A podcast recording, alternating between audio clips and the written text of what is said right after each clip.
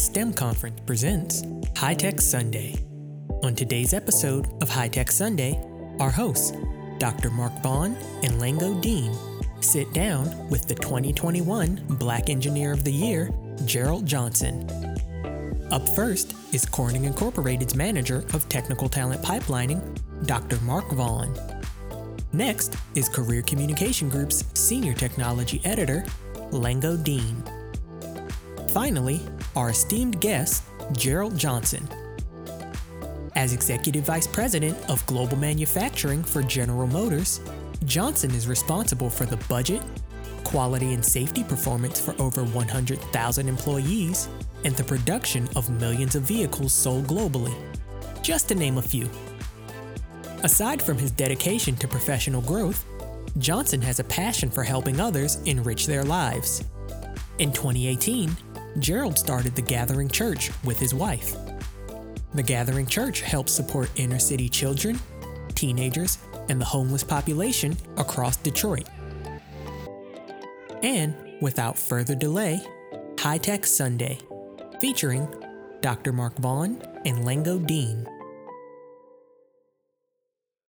Well, thank you so much, Brandon, and welcome everyone to this episode of High Tech Sunday. We are again in for a really great conversation with today's guest, Mr. Gerald Johnson. How are you doing, Mr. Johnson? Mark, I'm doing excellent. Hopefully, you're doing well.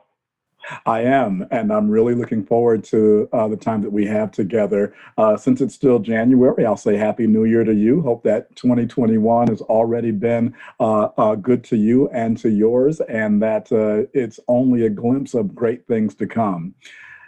As we get ourselves kind of settled in for today's conversation and uh, get a chance to know a little bit more about you and your journey. There's a whole lot that uh, we would love to learn. So we'll get things started by actually asking you, if you don't mind, to share with us a little bit about yourself.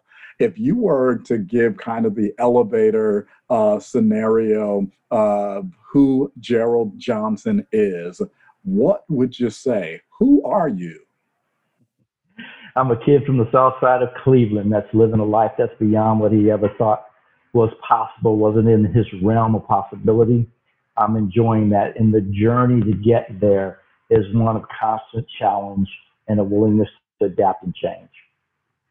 Wow one of the things that I do as we're listening to our guests week after week is to try to capture what I call headlines, those things that really kind of just hit you upside the head and it sticks with you. And when I heard you say that you are living uh, beyond what you could have imagined, that certainly is something that we're going to dig into more. What is it, would you say, at this point in your journey? That drives you? What is your passion? What is your mission? What is it that motivates you to get up and keep doing what you do every day? Mark, uh, excellent question. And I'm extremely blessed because I have many passions and I get to feed all of them. Passion one, uh, uh, my faith expressed through uh, our church in helping uh, young kids uh, working through elementary, uh, working with teenagers that have uh, uh, experienced trouble and are in in a home that we that's called the Covenant House, and then even men who are associated with Mariners Inn who are working their way through homelessness. That's passion one, and, and that's the expression of my faith. Passion two, my wife and my family. I have seven children. Yes, I said seven. Three girls, four boys. I used to drink coffee coming home from work so that I could keep up with the energy in my house. But they're still my passion. My youngest is 20 now. My oldest is 28. Um, and watching them grow into adulthood is um, a, a, blessing. And it is a passion of mine to help them succeed better, faster than, than I would have or could have in, in, in, in the same age bracket. Thirdly, I do get up every morning with the responsibility and awareness that I am responsible for the safety, the well-being, the capability and performance over 130,000 people globally who are doing work for General Motors inside of manufacturing. That is a burden that I carry, and I carry it with uh, a great sense of honor and privilege, but also with the responsibility. And I try and convey that to my team. But I get up with a passion around making sure all that is going well. People are operating safely. People are uh, uh, confident and feeling secure about their their income and and their job opportunities. Uh, people are growing and being developed, and their capabilities being acknowledged. And then, uh, lastly, that they're winning, they're delivering, and they feel good about what they're accomplishing every day. So, so that's my other passion. My last passion, if you will, is I'm a diehard Cleveland Browns fan, and it broke my heart this weekend when they lost to, to uh, Kansas City Chiefs. Wow. Uh, so I, will I'll I'll leave the Browns alone. I'll try to. We're we're here in upstate New York, and so it's uh you know we're we're very grateful uh, that the Buffalo Bills are are coming back and they're facing uh, the nemesis of the Browns, uh, the uh, Kansas City Chiefs this week, and we're hoping that their outcome will be different than Cleveland's. Uh, so I'll leave that alone. Uh, but the passion the passion for the expression of your faith through the church, the passion for your wife and your family. And by the way, you get the prize. My wife and I have five, and people look at us like, wow, what were you all thinking? Now I can tell them that Mr. Gerald Johnson, he won the prize with seven. Amen. And so uh, the, the wife and yeah, family. You can say you know one guy crazier. well, so I'll, I'll, people will interpret it. Uh, I'll say one guy who's more blessed. They'll still say crazy, but you and I will know what what what, what the truth is. Um, the responsibility and awareness uh, that you have uh, for this really daunting challenge to be uh, holding the reins, if you will, for the safety, for the um, well-being for the career success uh, and you said even happiness the satisfaction for some 130000 people. When we heard that in the intro i was blown away. I think that the last time i checked there weren't 130000 people in the entire county that i live in uh, so so that that folks will just give you an idea. This is a a, a little state that that uh, Mr. Johnson is running, uh, and it's a passion. And I'm excited to hear you say that. And then also, uh, again, we've already talked about the passion for uh, the NFL. But let me let me drill down a little bit on on two of these uh, industry. How did you land in the field that you are in? And also, how is it that you came to be not only a man of faith, but a servant leader uh, that is responsible for shepherding others. So, talk to us about how you came into uh, the industry, and then we'll talk about ministry.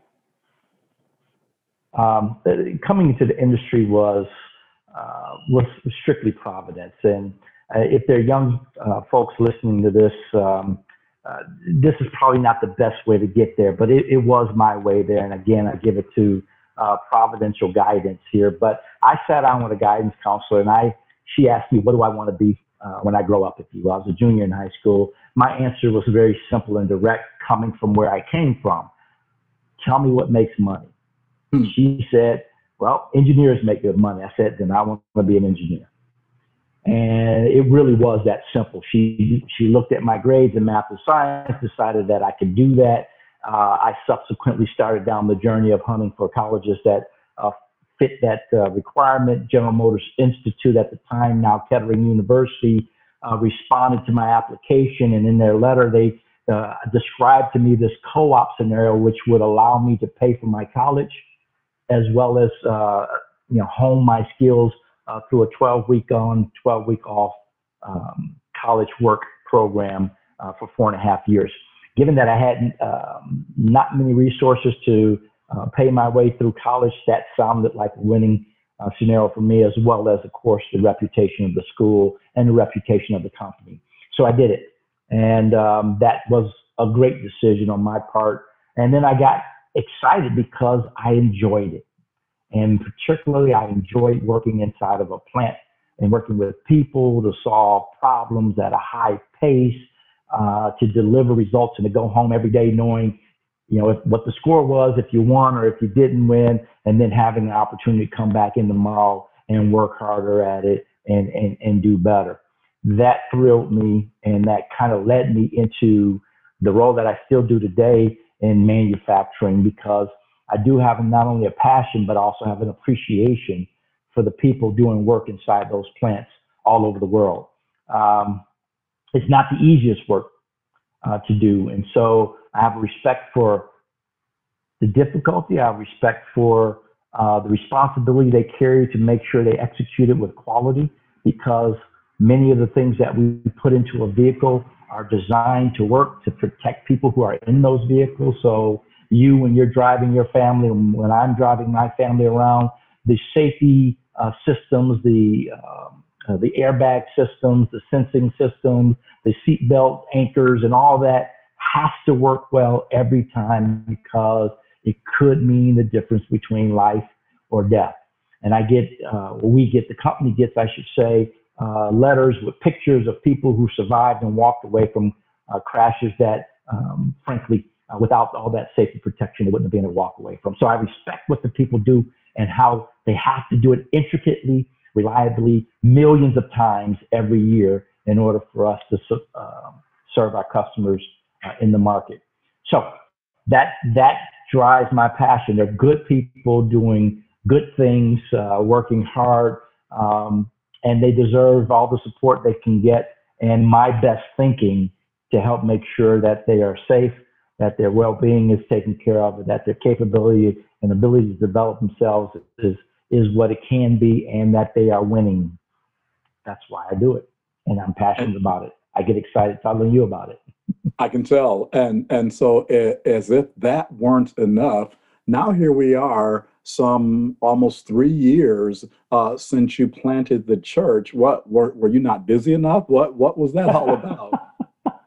You know, my wife and I we talk about that too. What what were we thinking? uh, but as as any man will tell you, at least I hope, uh, when you believe that there's a call and that there's an assignment and that there's again a responsibility, and if I was going to describe myself uh, in words that most people describe me, being responsible is is me, and so I think it's my responsibility to contribute in every way that I can, and this was one more way uh, that I could contribute. Uh, I've been an ordained minister for over 30 years. I've been um, various levels of ministry and responsibilities through various churches as I've moved around with General Motors and found new church homes and communities with every move.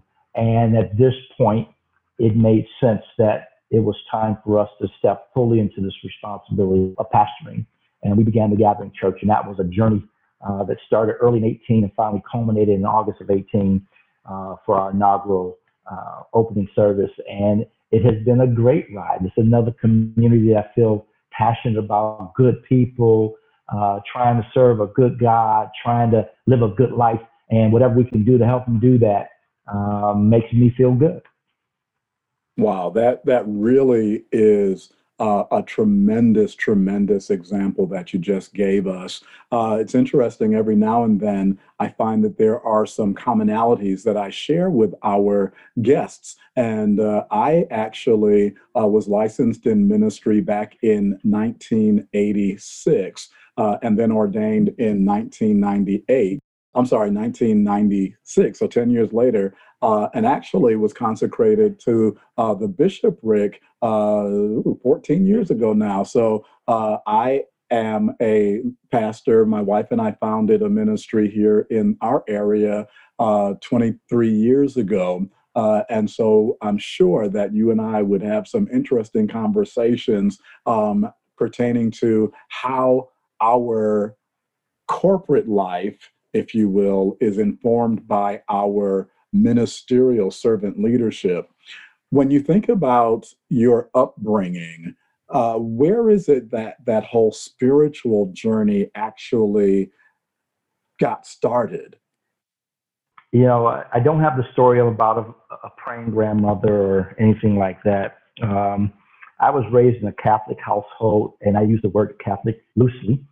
Uh, we were the Easter only household. Um, but uh, when it, when I was in college, I encountered a, a young man who uh, became my best friend, who became my best man, um, and has been a one of the most significant parts of my journey uh, as as one individual can can be.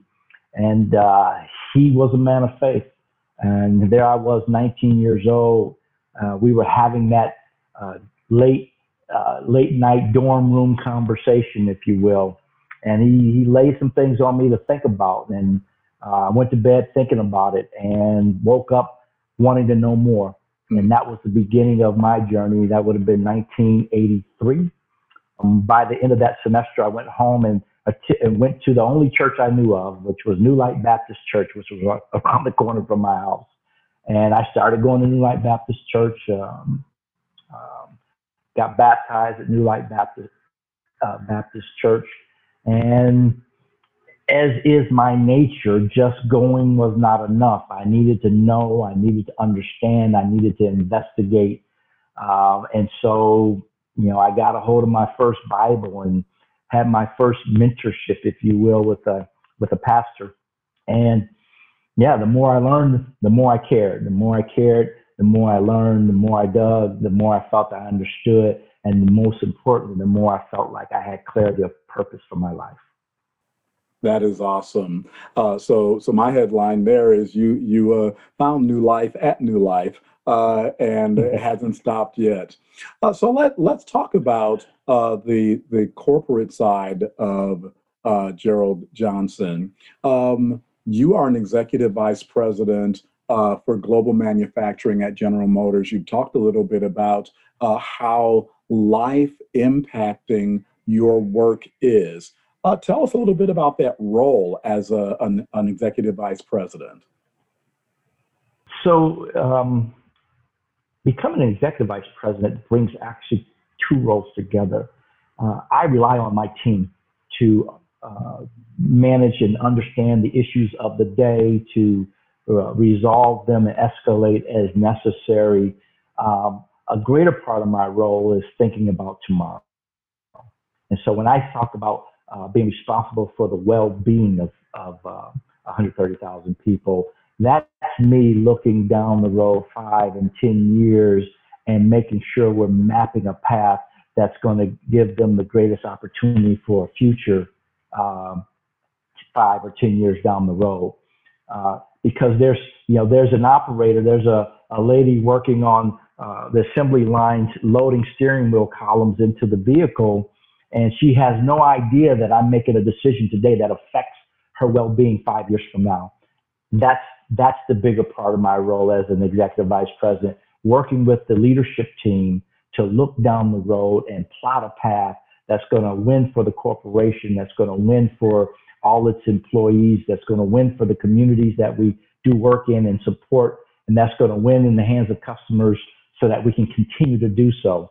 That's that's what we worry about. That's what we think about, and that's what we do. Of course, now there are things that show up sometimes, like a pandemic, and you do have to be very engaged in what's going on today and how you're going to pull together protocols that are going to ensure people are safe and give people the confidence to return to work and continue that hard work, that quality work, that reliable work to deliver uh, products to our customers, which we think we're very good at. So that th- those are the things that we look at. Those are the things that we worry about. And those are the things that we try and uh, plan for, again, to make sure everyone is going to have a future customers, communities, employees, company. Thank you for giving us that insight. You, you've talked to us uh, a little bit about how it feels to be responsible for, again, a, a, um, a city sized group of uh, employees uh, at General Motors. And this is global, uh, if I'm understanding correctly. So, uh, can you tell us how or if Pastor Johnson, Minister Johnson, and the lessons from that servant leadership have been brought to bear as an executive at General Motors? Yeah. Um, great question, Mark. And I, and I get that question often, honestly. Um, it, it, it, usually is also inclusive of the whole idea how do you get all these things done? How do you play all these roles? And, and what I tell uh, people, I don't play all these roles. I play one role. I play my role. And what I really mean by that, I'm very blessed to be able to say that all these things are all overlapped. I don't compartmentalize. I don't shift from uh, corporate responsibility to you know pastoral responsibility to you know helping men you know working through homelessness to being a dad. Nope, it's all one. And and finding that being me in the moment to face whatever is in front of me, whether that's a corporate challenge or a, a corporate recognition or a corporate accomplishment, whether that's a, a challenge at home or uh, or you know an accomplishment at home or something that's uh, to be celebrated. Uh, that if I'm tuned into me, tuned into God, at peace, at my best with His wisdom, that everything in front of me just becomes the thing that's in front of me. Um, a while ago, you may have heard of uh, Pastor Myles Munroe. He's he's gone on to be with the Lord now. Um, but I never forget um, 19, oh, 1992, 90, no, I'm sorry, 1989. I got a hold of his book on purpose, and I listened. No, actually, it was his message on purpose, and I really spent probably two years of my life trying to settle down and pray for wisdom and understanding and clarity on what's my purpose and what am I to do and what's my gifted capability so that I can apply it over and over and over again. And I got insight in that window of time of what that was. And I just keep using it over and over and over again. I am a gifted problem solver. And I just keep putting problems in front of me. And it doesn't matter if they are marital problems and counseling that's needed, or if they're technical problems and getting the plant up and running, or if they're uh, pandemic problems and what it takes to figure your way through it. And I am extremely tapped into a particular aspect of God that is the wisdom of God.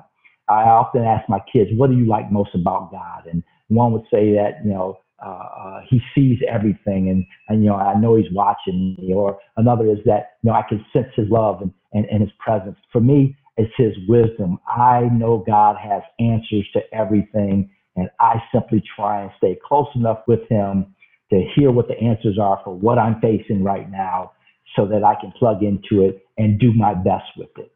So that's how I pull it all one together, and that's how it works together. And now, in terms of leadership, it's easy, right? It's the second commandment love your neighbor as yourself. If you just do that, leading people, working with people as a team, uh, standing in front of people and, and communicating, all those things get a lot easier if they come from this common deep well of love. Love your neighbor as yourself. If I care about you, I don't have a problem talking to you. I don't have a problem helping you. I don't have a problem explaining something to you. Um, uh, I don't have a problem, uh, for that matter, telling you uh, or correcting you even, because it all is based out of uh, a desire to communicate to your well-being. So that's how I keep it all together. And that's how it works out for me in oneness. And that's how I try and tap in and stay tapped into God so that his wisdom is working. Favorite wow. book, Proverbs. I am absolutely grateful for for that explanation that you just shared. Uh, we at our church have a Bible study on Wednesdays. Uh, and it just so happens that one of the topics we tackled yesterday was how do you know your purpose? And uh, so the answer that you just gave, I'm going to have to uh, tell everybody tune in to High Tech Sunday when uh, Gerald Johnson's episode is airing, and you will get some reinforcement about purpose it isn't the idea that you have to put one hat on and uh, then take that off and put the other hat on. You said you play your role. And as you remain tapped into God, you recognize, and this was powerful, you are a gifted problem solver. That is absolutely a great capsule commentary on how you can do all the things that God has entrusted to your care to actually do. So, uh, again, it, it, it, was just a really great capture uh, for all of us to think about the different roles that we play, the different hats that we wear. Uh, it's it's really us doing what it is that God has entrusted us to do as we stay tapped into Him. So thank you for that. There is kind of a, a drum roll playing in my head right now because not only is it a, a, a pleasure and a singular honor to uh, get to talk to Gerald Johnson, the executive, and Gerald Johnson, the pastor, but if that weren't enough, you are the 35th Black Engineer of the Year. And so that is just, again, uh, uh, mind blowingly cool. Uh, and so, can you can you tell us uh, uh, about the moment that you learned that you had been selected for this prestigious award? Absolutely, I can. I'm sitting at my counter having a conversation with my daughter, uh, Mariah, and she's my deep thinker, so we were probably talking about something deep. And I get a phone call from Mary Barra, who actually, uh, Tyrone Taborn's on the call, and Tyrone goes on to start asking me about some problem he has with his Cadillac. And I'm still partly in work mode, so I'm going into problem solving mode.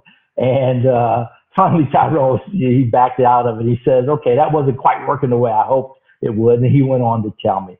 It was a great honor, of course. I was um, uh, not expecting, of course, these aren't the things you think about. Um, these are the things that just kind of show up, as I say, uh, I didn't get up that morning thinking, hey, today it'd be cool if I get a call and I'm told I'm the 35th Black Engineer of the Year. No, it just showed up. But it is an honor. I've been going to uh, BEYA for decades, and um, I've always been impressed with the the amount of talent and giftedness that's in the room, that's in the building, in the hotel at that time. It would be virtually this time, but but all that mm-hmm. talent and capability, all the people who get up and speak with great eloquence and the accolades and all the uh, accomplishments that are sitting on uh, on the dais or or for that matter in the audience. And so it's a great honor to me that uh, someone looked at, looked at this life that I've been uh, walking, this journey that I've been on for a while, and, and the work that I've been doing, and, and pause to say, hey, that's worth acknowledging. Uh, so I'm, I'm grateful. What, what's funny, my daughter was sitting there, she's listening to this conversation, and I, I get off the phone. She says, So you're the 35th Black Engineer of the Year. And I said, That's what they tell me, honey. She says, That's pretty cool. There's only, yeah, there's only been 35 of you. There's been 46 presidents. That's more rare than presidents. I'm like, uh, That's one way of looking at it, I guess. But. presidency, of course, has a longer horizon to it, but I'll take it. Uh, so, but uh, every year I go to BEYA, I take one of my children with me because I want them to see and be as amazed as I am with the talent that shows up and and the the energy in the room um, and the and the genius and and quite frankly um, uh, the blackness that's present at, at a BEYA conference. And so she was very aware of what it meant. She had been there with me before. And so she gave me uh, a great big hug and congratulations uh, right in the moment. That meant a lot to me. That is so cool. And it is definitely the case that we uh, find so much inspiration uh, in the midst of the awesomeness uh, at BEYA. Uh, and I've adopted the, the very same habit of uh, having uh, my daughter, in particular, our oldest, who is uh, an engineer like me. she started coming to Black Engineer of the Year when she was in high school, and it really inspired her. Mm-hmm. and so that connection begins to be one that's familial.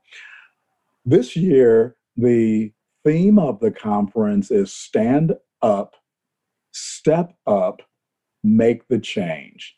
And it's a call to action during what you and I know uh, is a very complicated time, a very unprecedented time still. And, and General Motors has definitely stepped up uh, this year and made change. They are a change agent. Can you tell us about some of uh, GM's efforts this year that has helped the country during this pandemic? Uh, absolutely. And uh, first of all, I love the theme, and I couldn't have picked a better theme to match the year that you know I'm being honored with the uh, 35th BEYA Award.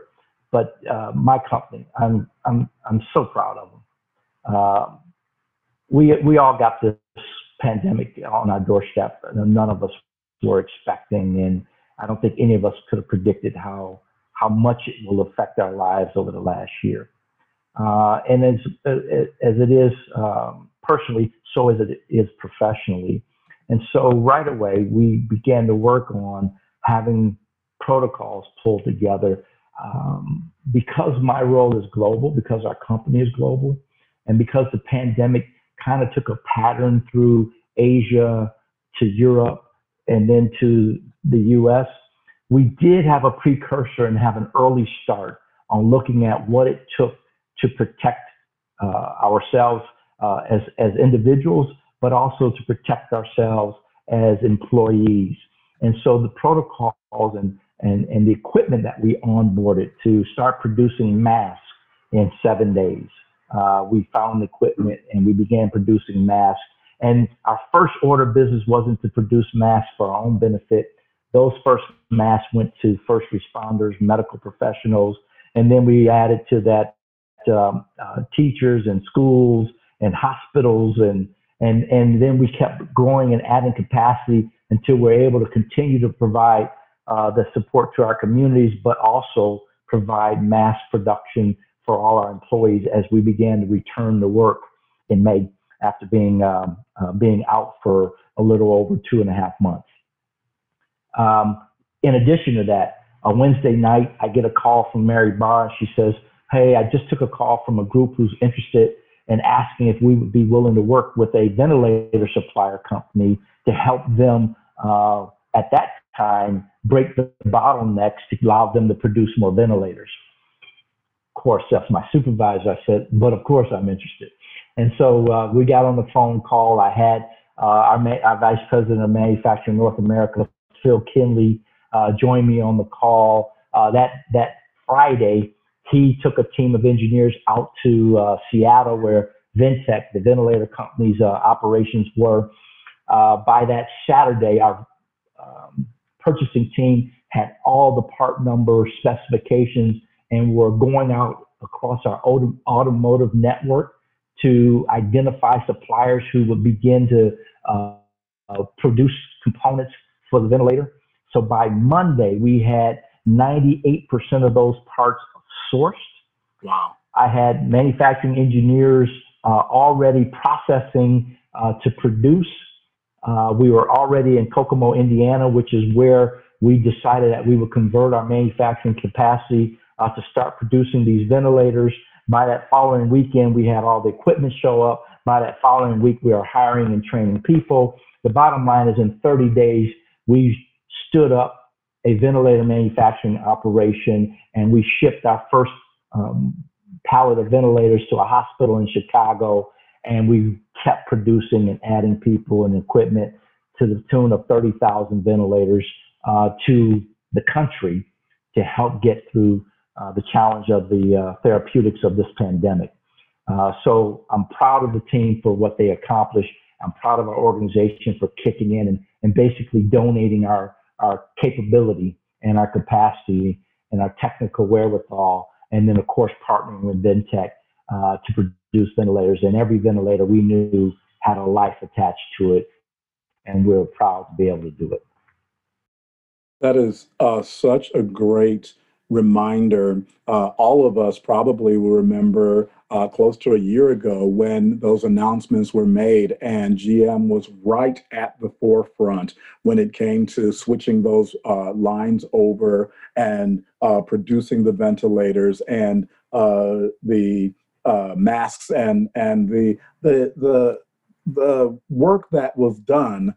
it just it felt bigger than industry. It felt like an American response uh, that we were so blessed to have uh, a GM uh, to step up and lead the charge. I I am very proud. Proud is the word of of the role that my company, Corning Incorporated, has played in a similar fashion. Uh, but the the uh, lives that were saved because of what you just described is is absolutely uh, a, a, testament to not only uh, the values that GM must espouse, but also uh, it's a testament to the ingenuity uh, that people don't necessarily think about when they get behind the wheel of a car. Um, and so, thinking about cars what GM continues to do that's new, uh, even in the midst of, of what we've all been through, is also exciting. Uh, you've made a commitment to electric transportation. Uh, why, why was it that that commitment was so important to General Motors? And, and what impact do you think that effort will have on the world? Thanks, Mark. As every event uh, has a context.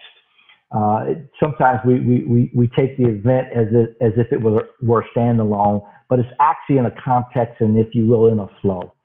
So when Mary Barra took over the role as CEO of General Motors and subsequently chairman of General Motors as well, and reshaped our purpose. And so this is going to dovetail to my earlier conversation about my own personal journey for purpose uh, we had a corporate journey for rethinking purpose. And that purpose boiled down to a new mission around zero crashes, zero emissions, and zero uh, congestion. And all that was to say, producing vehicles is not a purpose, it's an outcome.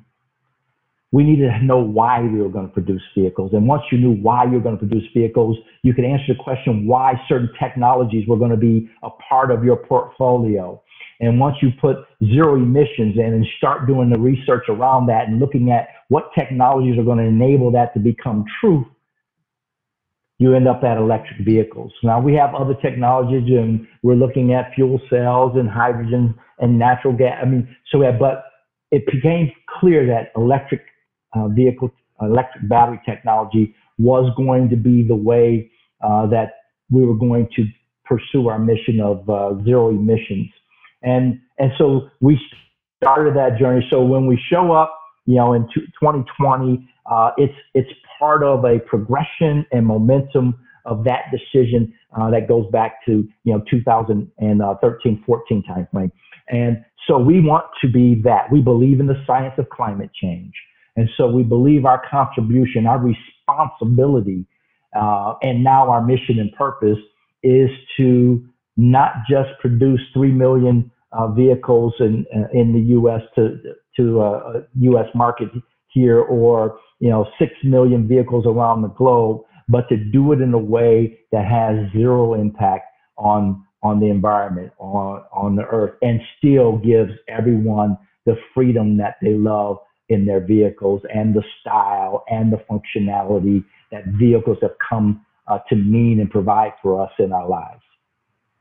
That is so exciting to hear. And needless to say, all of us are in a, a, one way or another going to be impacted by this new innovation. And so I'm just again, I'm I'm I'm kind of uh, fanboying a little bit over here. Before I uh, hand off to uh, my co-host Lango Deen, can you really quickly tell us a little bit about uh, GM's Factory Zero? Be glad to. So Factory Zero, of course, connects to the mission of zero zero zero, and also connects to our history. Uh, General Motors began in Flint, Michigan, and, and we named that factory Factory One. Mm. It no longer produces, it's now a historical site that we use for other purposes, but that's Factory One. When we decided that we we're going to launch uh, our EV future in total, um, we selected the uh, Detroit Hamtramck facility and we renamed that Factory Zero. Representative of a new company being born out of a new facility, uh, connected to a mission that has three zeros attached to it that will define what we do and what we invest in for uh, decades to come, and would also connect 2,000 people to the mission that we call uh, General Motors, again, zero crashes, saving lives, zero emissions, saving the planet, zero congestion, saving our precious commodity time. And that's what we do. So Factory Zero is going to be the most uh, uh, technological uh, factory um, it, when it starts up later this year. And we've already announced and shown the uh, Hummer EV, which is just a mind blowing uh, vehicle of both capability and beauty uh, that um, is evidenced by the fact that we've already sold our first year's production. Wow. Wow. I, I, I'm looking forward to, to seeing that one. Uh, so as you were speaking of, of what the zero zero zero means, you know, what came to mind was go big or go home. It sounds like General Motors is uh, go big or go bigger. Uh, and so uh, it's really exciting to hear about what's coming down the pike for you all. I'm going to try to compose myself for a little bit, and I'm going to hand things over uh, to Lango Deen, and I'll be back in a little while uh, to continue the conversation. But for now, Lango, how's it going? Going good, Dr. Vaughn. The sun's shining and um, it's a great day. You're listening to High Tech Sunday, featuring Dr. Mark Vaughn, Lango Deen, and our special guest, the 2021 Black Engineer of the Year, Gerald Johnson. This week's episode is brought to you by the BEYA STEM Conference. Now, a word from our sponsor.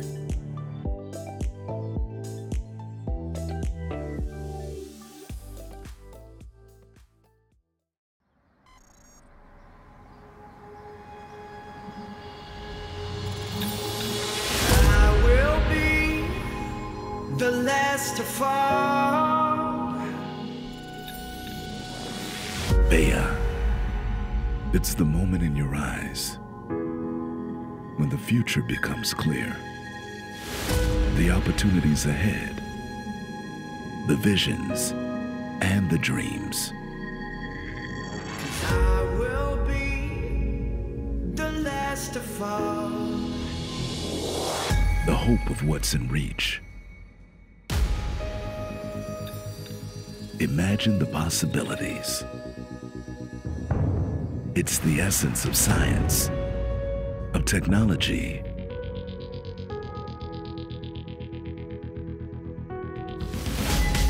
World of careers unleashed. Everything you need to bring out the best in your career, you can get at BEYA.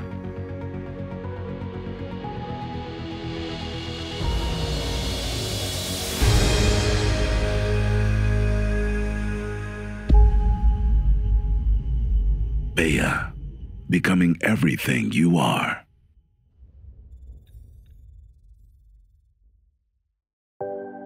Again, this week's episode is brought to you by the BEYA STEM Conference. Now, back to the show.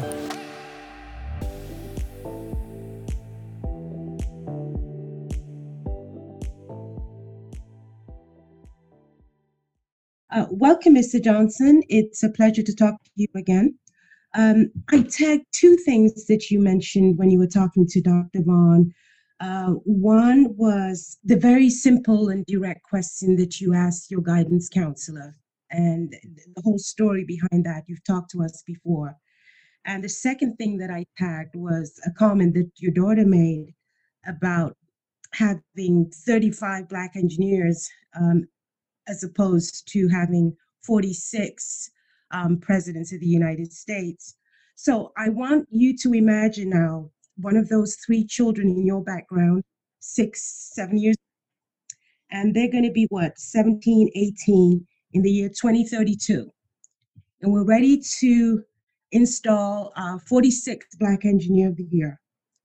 What advice would you give them in terms of how they should make a career choice? And they're not sure. Many young people are not sure. And like you said, coming from where many of us come from, you don't know what you don't know. So what what advice would you give them?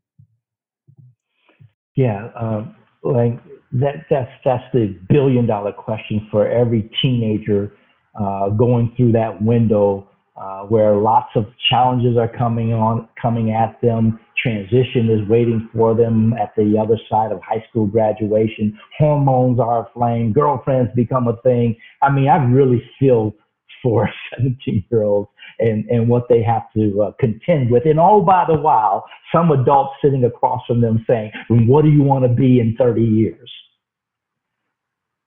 The uncertainty of that future and the uncertainty of the and reliability of that question uh, can be daunting. And so I, I reshape the question to who are you? Settle in on who you are and who you are will take you to who you want to be. Now, that sounds a little um, um, nebulous, if you will, and, and, and not defined. I mean, how, is there somewhere I apply to a college that um, uh, has a, a major and is a stalwart in the area of self identity? The answer is no.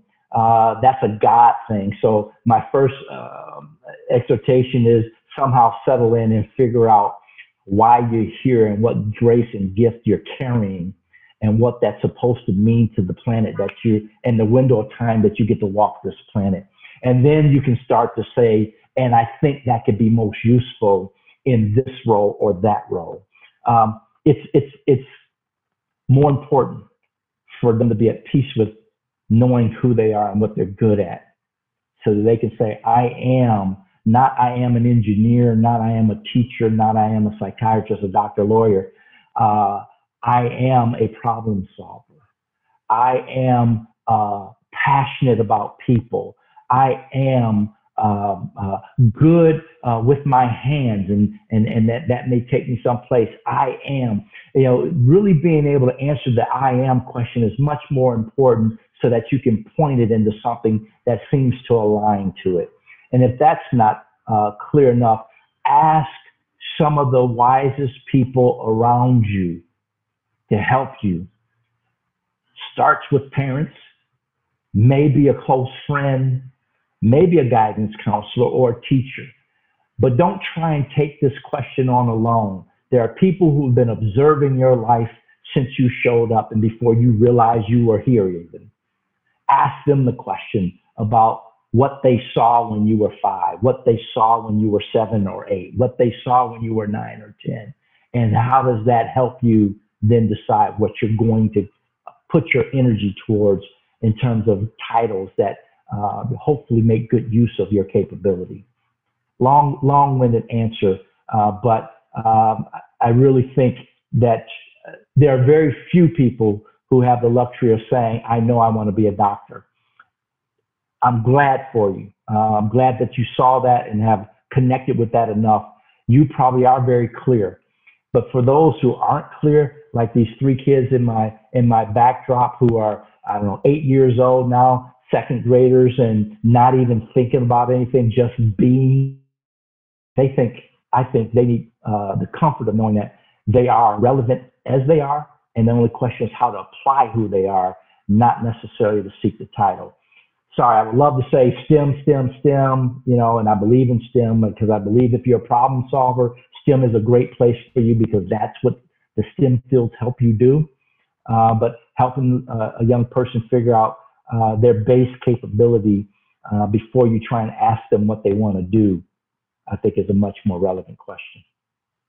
That's wonderful. I love that passionate answer. And it's it's very simple who you are will take you to where you want to be and ask people along the way ask people who've known you a long time people who love you who watch you grow take advice from them and, and that will kind of help you along the path well what if you're good at cars you love working with cars you're passionate about cars and you're interested in a career in the auto industry what are the mm-hmm. steps that you need to take to prepare yourself for success. The auto industry has changed so much over the years. You were just talking about all the wonderful things that are happening at GM. So, what tips would you give? What kind of classes should um, people, young people, take? Um, what lessons uh, should they be paying attention to right now? Sure. Um, and, it, and if I could, you, you started out the question, and, and there was a time where it would say, you know, I'm interested in cars, I like cars, uh, I like tinkering and messing with cars, I like designing, I like I like how they look, I like I love automobiles, and therefore I'm going to go into the automotive industry. Can I just broaden that just for a moment? The automotive industry is uh, has a place for people who like people uh, because we we we lead people. It has a place for people who uh, like software and like programming because uh, heck, truth be told, there's more computing capacity in the vehicle of today and even more so in the vehicles of tomorrow um, than, than uh, um, uh, internal combustion capability uh, or mechanical capabilities even. And so there's a broad network. And so at first I'd say broaden your mind. There's a place for everybody somewhere in this industry from mechanical mindsets to electrical mindsets to human uh, mindsets to marketing uh, and, and, and just knowledge of people, EQ capability. Uh, it's, it's all there. It's a full spectrum uh, for people to, to consider. But if you are very particular to a STEM field, it's the math, isn't the science. It's the things that exercise your mind to solve problems.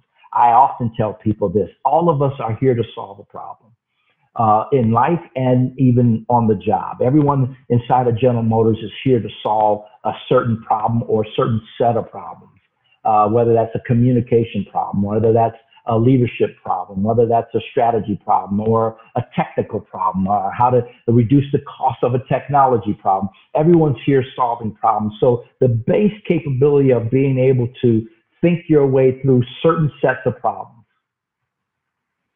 and the skills, or excuse me, the high school classes that allow you to do that. Uh, philosophy and uh, uh, theory of knowledge is a great class uh, because it helps you just to think about things and to think about how to organize uh, information in a way that's going to allow you to see your way to a solution or see your way to an improvement or see your way to a conclusion.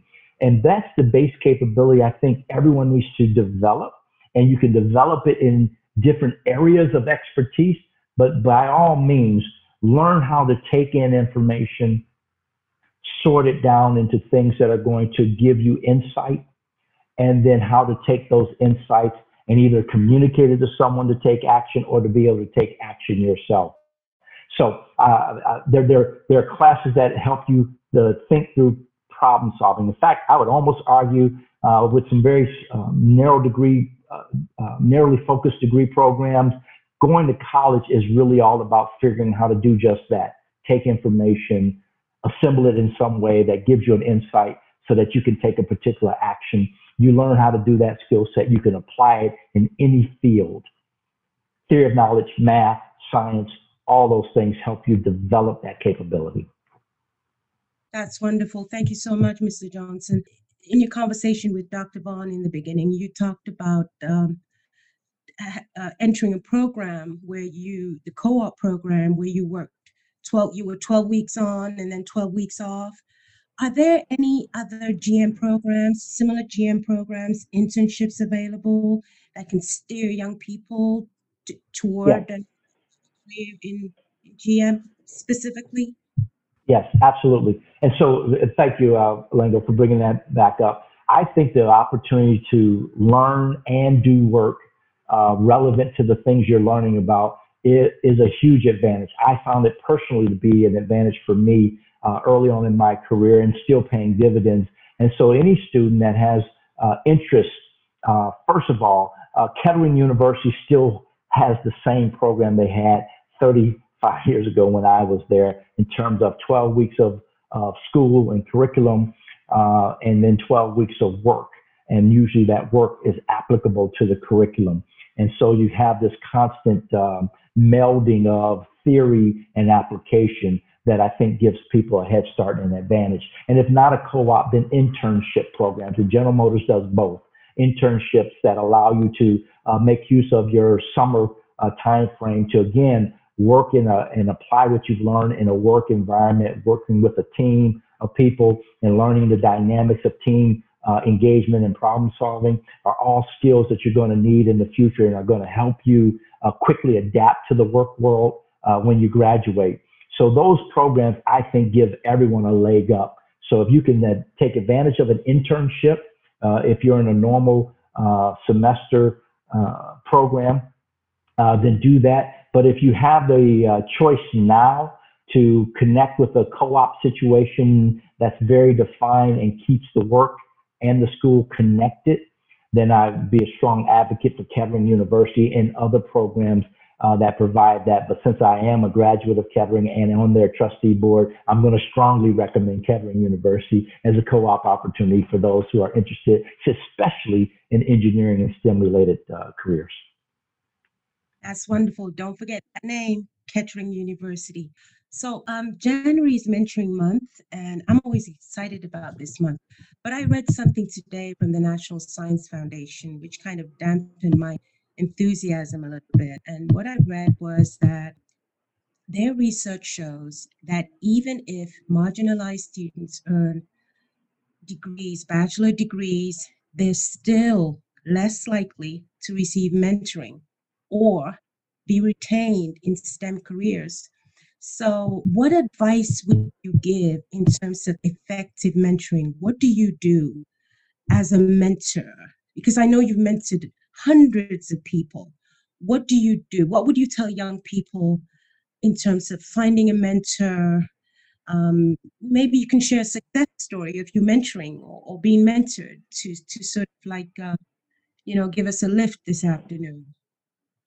Sure. Um, mentoring is uh, like anything else; it's a relationship between two, and so the degree of honesty between the two is what enables that relationship to be meaningful and multiplicative for the mentee, especially, and rewarding for the mentor. So I, I, I first try to really understand uh, what it is that they think they're trying to accomplish. And that runs the gamut. Maybe they don't know. So then we start there. What are you good at? What are you trying to accomplish? What do you have passion around? What makes you excited? And then we start, we build from there into uh, career options and decisions that are going to help them. If they're already in, uh, some of it is how do I adapt myself to my work environment? And so we have that kind of a conversation of how to connect, adapt, and relate in a new environment or to a, a supervisor or to a work group or work team. And if they've uh, passed that, then it's how do I optimize or maximize my capabilities or my performance and delivery in the role that I am? And then we have conversations that are going to enable them to understand the problems that they're really set to solve and how they can engage those problems. And probably in most cases, more importantly, how they communicate uh, with people they need to get support from or to, to get um, uh, their, their, their solutions uh, bought into or acknowledged. And so we work through that. And then there's how do I make career choices? So every mentoring relationship uh, should be defined in particular to the person where they are and what they're looking for um, to make the next step. Um, I always tell people, you know, who are maybe early on in their career, we could have a conversation for sure. Uh, I can talk to you about things that I encountered and learned when uh, new on my journey. But the reality is, is that someone who's closer to where you are is probably the best source of information because it's fresh in their mind.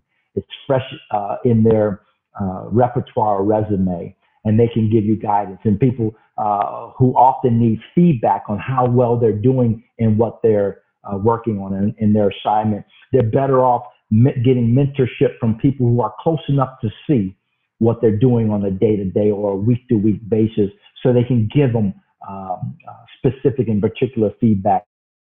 So this mentor-mentee relationship, it's not let's go grab the, the person that uh, I, I dream to become someday. It's, it's really grab the person who can help me work through the stage and step I'm in. And sometimes there's a conversation uh, that I need to have with the person who can tell me or give me uh, some inspiration towards what I should dream about. Both are relevant, but always make sure that you're being mentored where you are by people who can see where you are and give you good feedback and counsel because they're right close enough to, to help you. Um, so that's how I treat mentorship and that's how I treat mentoring. And yes, I've done it with hundreds of people and none of them have been the same. That's wonderful. Thank you so much for sharing that, Ms. Johnson. I wish we had a lot more time to talk to you this afternoon. Um, but um, I have to uh, throw it back now to Dr. Vaughn. Um, thank you again, Mr. Johnson. Uh, Dr. Vaughn? Thanks so much, Lango. And, and, and incredibly, we are just about at the end of our time for this time. Uh, so uh, before we wrap it up, though, uh, Mr. Johnson, could you give us the final word? Yeah, what, what's something on your mind uh, that you'd like to leave us with as we conclude our time together?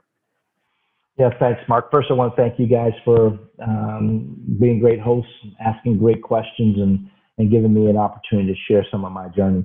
Um, what what what I want to leave people with uh, is something that I kind of started with is do you know who you are and do you know why you are? And as much as you can, uh, delve into that space uh, because it's going to help you answer many of the other particular questions down the road. One of my uh, favorite books uh, of recent anyway is is Start with Why by Simon Sinek. And and hmm. in the book, he talks about how inspiring and compelling uh, answering the question why is versus what. And so when uh, Lango asked a question and we sit down and ask a 17 year old, what do you want to be? Uh, you know, the, it, the inspiration has to start before that. Sometimes the young man or young lady already has it and they can answer that question. They know the why, and so they can get to the what, and then you can help them work out the how. Um, but if they haven't answered the why yet, what is really difficult to answer and how uh, becomes uh, uh, spaghetti of options uh, without designation.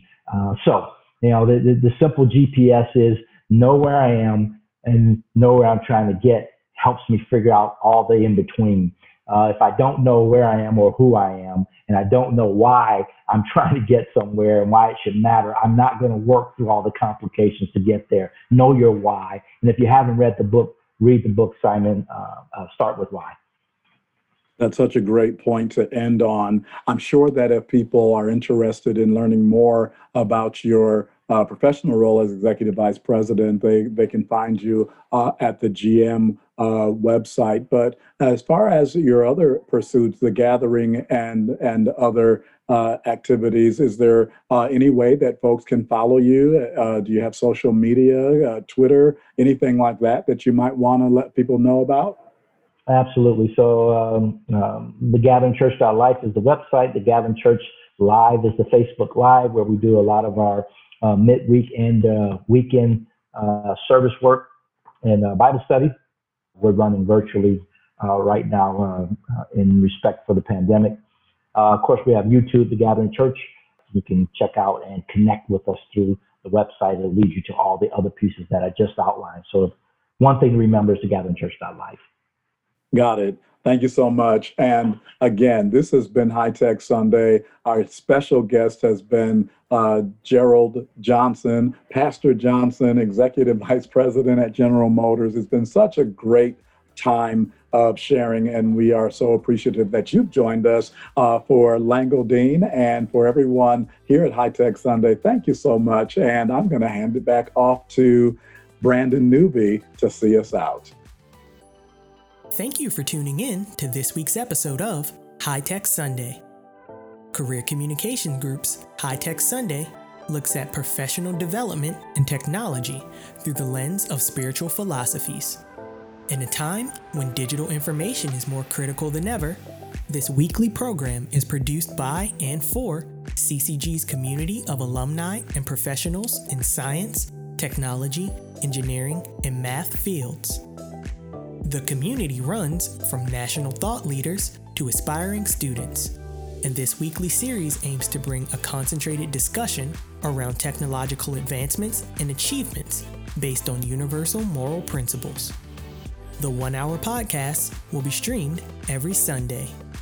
The podcast can be accessed through the BEYA Facebook page, Women of Color Facebook page, and CCG YouTube page, in addition to Apple Podcasts, Google Podcasts, Podbean, and Spotify. Please join us next time